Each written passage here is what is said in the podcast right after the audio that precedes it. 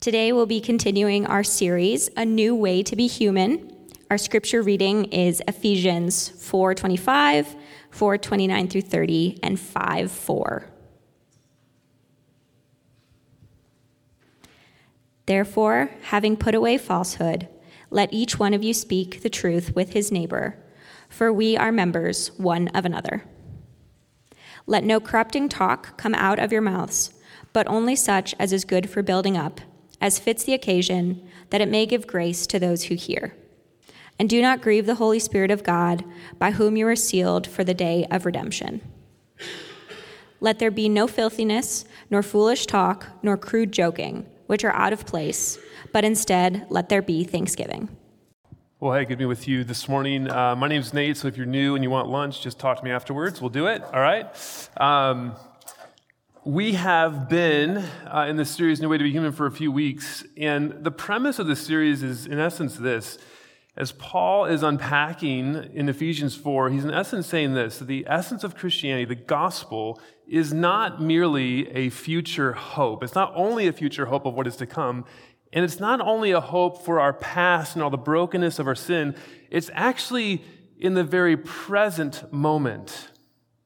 It's a power to be lived in the present. It's something that actually enables you to be a new self, as Paul would say it, a new way to be human. And, and Paul, in these sections, he's, he's working this, this new way to be human out in the very grittiness of everyday life. We saw a few weeks ago looking at um, forgiveness and reconciliation. We saw it a couple weeks ago with anger. And today, Paul begins to unpack this new way to be human with how we speak, with our words. Uh, and I, I want, as we begin here, to think for a moment of just how much words matter. Listen to these words for a moment. I love you. I hate you. You're insensitive. Did you hear about so and so? I'm so proud of you. I don't want to see you anymore. I thank my God always for you. Think about those words as you listen to them. Just think about the effects that they have. There, there's in the book of Proverbs, Proverbs 18 21, it says this The tongue has the power of life and death, and those who love it will eat its fruit. This wisdom from, from Proverbs is saying that just as there can be physical wounds from a sword, words are just as powerful. They can inflict emotional and psychological wounds that go so deep. I mean, to be honest, many of us here this morning, we are walking around wounded because of words that were spoken decades ago. But Proverbs also says that words have the power to heal. There's, there's something in words that can actually give life. Uh, I'm, I'm sure for some of us here, we can remember a word given by a friend in a hard time in life, and it helped you get through to the next day. There are words spoken that encourage us, that help us to endure. And Paul, earlier in this chapter, he says this in verse 15 and 16. He says, Rather, speaking the truth in love, we are to grow up in every way into Him who is the head, which is Christ, from whom the whole body, joined and held together by every joint with which it is equipped, when each part is working properly, makes the body grow so that it builds itself up in love. Paul is saying this, he's, he's writing to Christians, and he's saying this this is a community project. This is a we thing. There's something he's calling the community to, and he's saying, I want you to be a community that works at building up one another. rather than dismantling it. And so, two things today we're going to see. What, what are the kinds of words that build? What are the marks of them? And then, secondly, what is the source of words that build? So let me pray and we'll step in. Father, this morning, just pray that the words of my mouth, the meditations of our hearts, would be pleasing in your sight. O oh Lord, our rock and our Redeemer. Amen. Well, what are the kinds of words that build? There's three things Paul marks out in these things. First is this words that are truthful rather than false. Look at verse 25. Paul says, Therefore, having put away falsehood, let each one of you speak the truth with his neighbor, for we are members one of another. You know, right off the bat, when you read this, it's kind of like, well, yeah, of course. You know, we kind of just assume honesty is the best policy, right? And it's very easy in our day to kind of like look out and look at social media or fake news or totalitarian regimes and say, oh, yeah, they lie. But oftentimes we don't think about what this is actually saying and how it relates to us. Think about this for a moment. Truth is this it's that which responds to reality without the shading or hiding of any facts.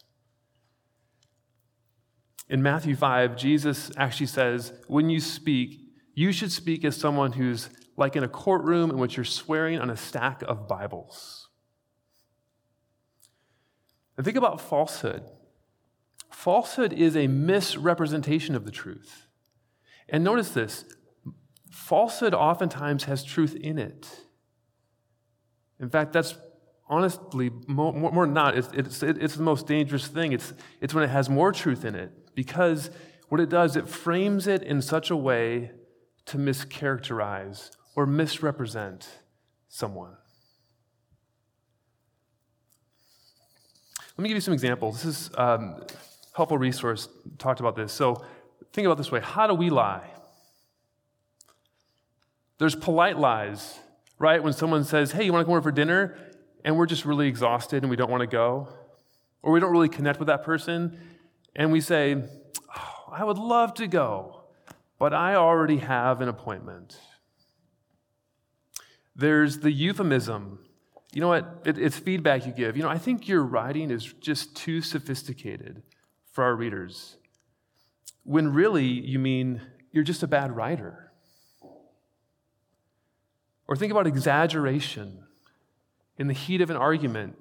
You always you never. And those words are meant to actually bludgeon, they're meant to inflict wounds. Think about lies of inflation. Oh, it was such a blessing. The Lord was there. It was just incredible. Listen, sometimes in the midst of hardship, you know, God is there and you do see it.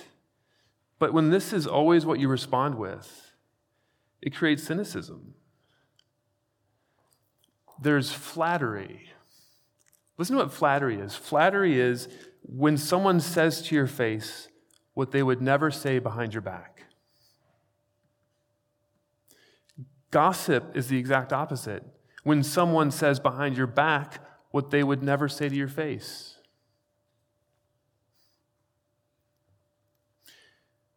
Which way do you tend to lie?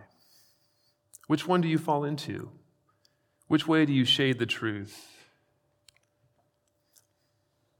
And, and think with me for a moment about what happens when a community, when relationships are marked by falsehood.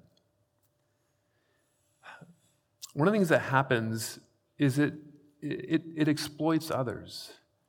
Keller writes this Every lie uses rather than loves a person. By keeping the truth from them, you put them in a dependent posture and you exploit them. I was with uh, a group of pastors this last week for a cohort, a retreat, and um, one of the pastors shared about a situation at their church in which there's just this um, there's this couple that's really having struggles with their marriage And what he shared was one of the spouses was going around to people in the church, people in their small group, and was sharing things and saying, Please pray for us and please pray for my spouse. And in some measure, that can be a good thing, but the way the spouse was spinning it was, He's the problem.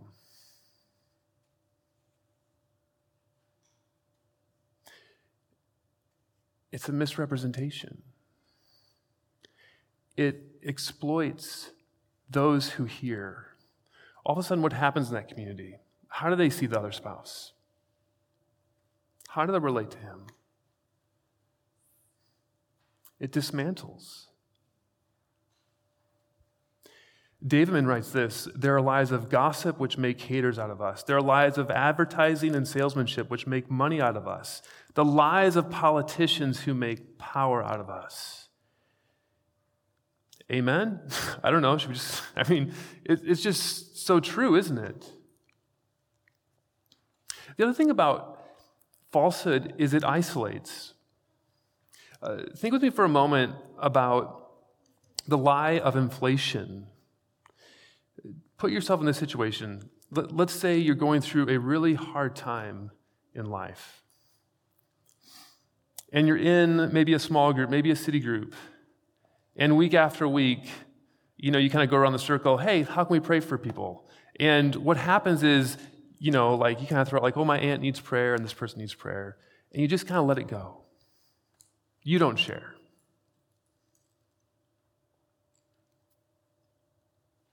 I'm not, sharing, I'm, I'm not saying you have to share everything in different settings, but here's the thing if you walk around saying, I'm fine, and there's not places in the community you can go where you say, No, I'm really struggling. I'm struggling to believe that God is good. Do you understand what you're doing? You are living in isolation.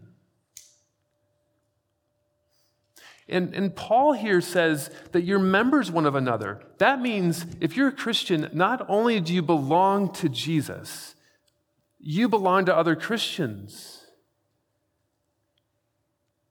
It's your family.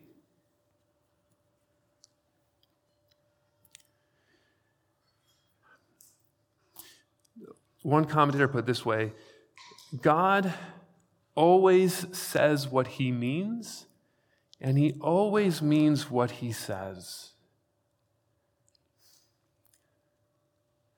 What if, what if we grew in this season to speak words like that?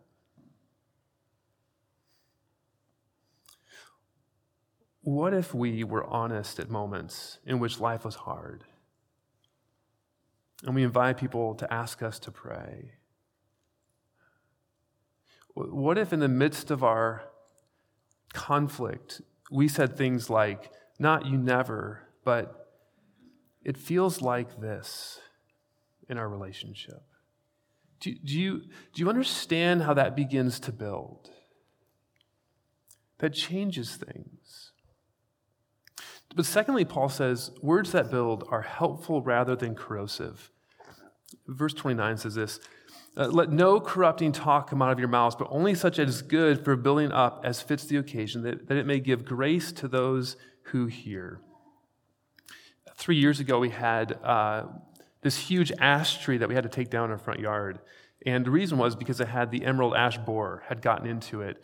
And like year by year, it just began to die, different parts of it. In fact, I remember one like September, like the leaves started falling off in September before they even turned color, and you're like, oh, snap, that thing's dying.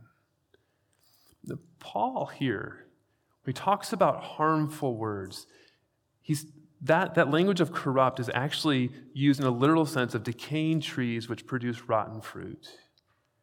And Paul is saying there are words that look like that that create relationships and communities like that. And, and this means any speech that's harmful, things like abusive and vulgar language, words like, you don't get it, you're just dumb. Words of slander or gossip. And listen, this is what's so interesting about gossip and slander. It's not necessarily spreading lies or things that are untrue though that can be the case too.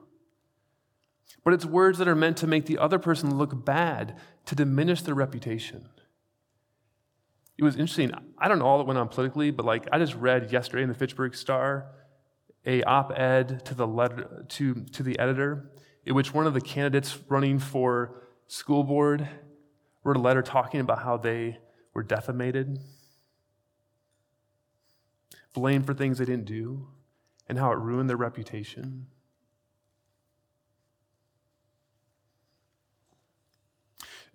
Paul is saying abusive, slanderous speech, when that takes place, relationships, it's going to be like a decaying tree. It's going to poison it. But rather, he says, put on this type of speech, that is which, that which builds others up, that it may give grace to those who hear. Now, this is the nuance, right? Because some of you are like, if I always say what's true, I'm going to get in trouble, right? Like, uh, I want to use an example. Just, you, you know it, right? You know those situations you're in. So here's the thing when Paul says what's helpful to build others up, that means this when you speak, here's what happens you need to take into consideration the one you're speaking to. You need to think about what is helpful for them. You need to think for a moment what, what state of being are they in? Where are they emotionally? What can they handle? What would be helpful in this moment? Do you see the skill that this takes? This is not this is no small thing. How can we speak truthful, wise, comforting, encouraging, and sometimes even hard words in our relationships? Uh, listen to Proverbs 27 6. It says this Faithful are the wounds of a friend, profuse are the kisses of an enemy. Listen, sometimes in our relationships, it means we need to say hard things. That's actually what it means to be a true friend. Uh, think about Jesus for a moment. There's just one, do you remember? Okay, there's one scene where Jesus says, Hey, by the way, guys, I'm going to be crucified and be killed. And Peter takes him aside and says, That can't happen. And Jesus says, Get behind me, Satan. That's a hard word, okay? And I'm not saying any of us here should say that to some of our friends, okay? Don't get me there. But what I am saying is, in our community, in our relationships, are we willing to step into hard conversations? Like, in our community, are, are there relationships where we can say things like, I'm concerned about your relationship with so and so right now? Like, are we willing to get into that? Because sometimes, in order to build others up, to give grace, it does mean saying things that are hard. But secondly, sometimes, to be honest, we're just hurting. And, and listen to what Paul says in 2 Corinthians 1. He says this The God of all comfort, who comforts us in all our affliction, so that we may be able to comfort those who are in any affliction with the comfort with which we ourselves are comforted by God. It sounds like a Dr. Seuss book, right? Like comfort could be in there a million times, right? But Paul is saying this how does God comfort? In your hardship, he comforts you, and in the midst of your hardship, you pass that comfort on to others. It's this community piece, walking alongside those who are suffering and hurting. So, in, in, in, other words, some of you have walked through infertility, excuse me, infertility, miscarriages, loss of a close loved one, divorce, sickness.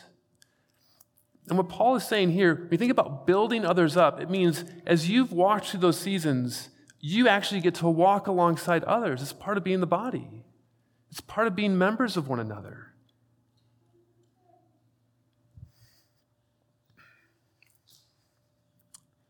So helpful rather than corrosive. And then lastly, thankful rather than crude. Look at Ephesians 5 4. Paul says this Let there be no filthiness, nor foolish talk, nor crude joking, which are out of place, but instead let there be thanksgiving. Um, Eugene Peterson, in his message, you know, kind of paraphrase translation, he says this Don't talk dirty or filthy. That should not be in the mix of this community that orbits around the gospel. It should find itself nowhere in this community. But notice the pivot. The pivot is thanksgiving. Isn't that remarkable to think about? To go from crudeness to thanksgiving? Like, could you see anything opposite about that? They're so different. In Romans 1, it actually says that the root of all sin is that we don't give thanks to God. And Keller writes this, which is really helpful. He says, Actually, every day that your heart keeps pumping, your country is not invaded, and your brain keeps functioning, is a wholly undeserved gift of God. We ought to live simple, normal, uneventful days full of amazed, thankful joy. So, do you see for a moment the, the, the grittiness of this new self, of how it's to be played out in our speech? Let me ask a couple questions.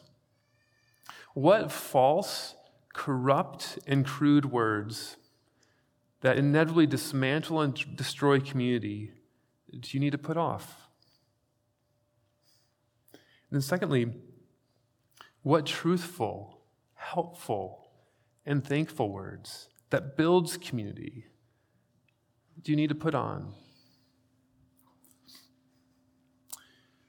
All right, lastly, what's the source of words that, that build? You know, it, there's a, it's interesting here.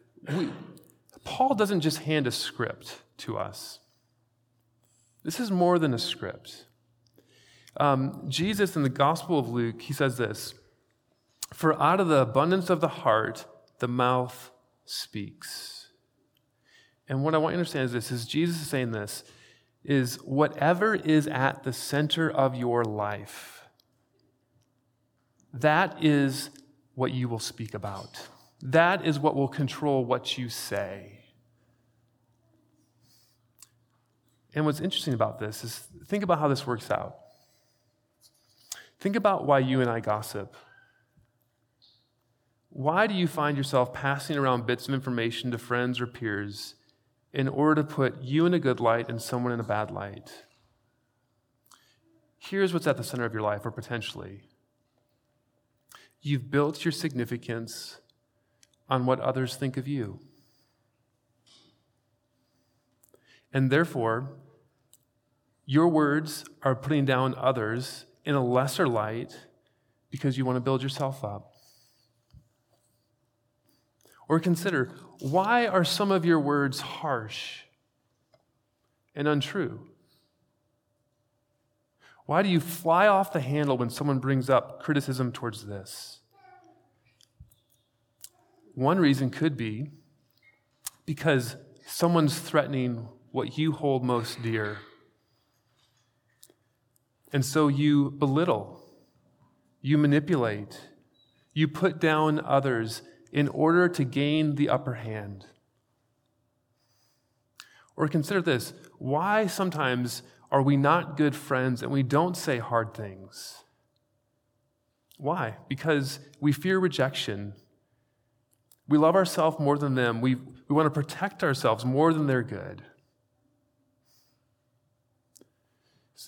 In other words, don't you understand? Like, in order to actually speak life giving words, this is actually a deeper work.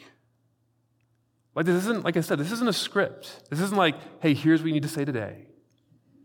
Like, there needs to be something that happens in your heart and my heart to be changed. So, what is it?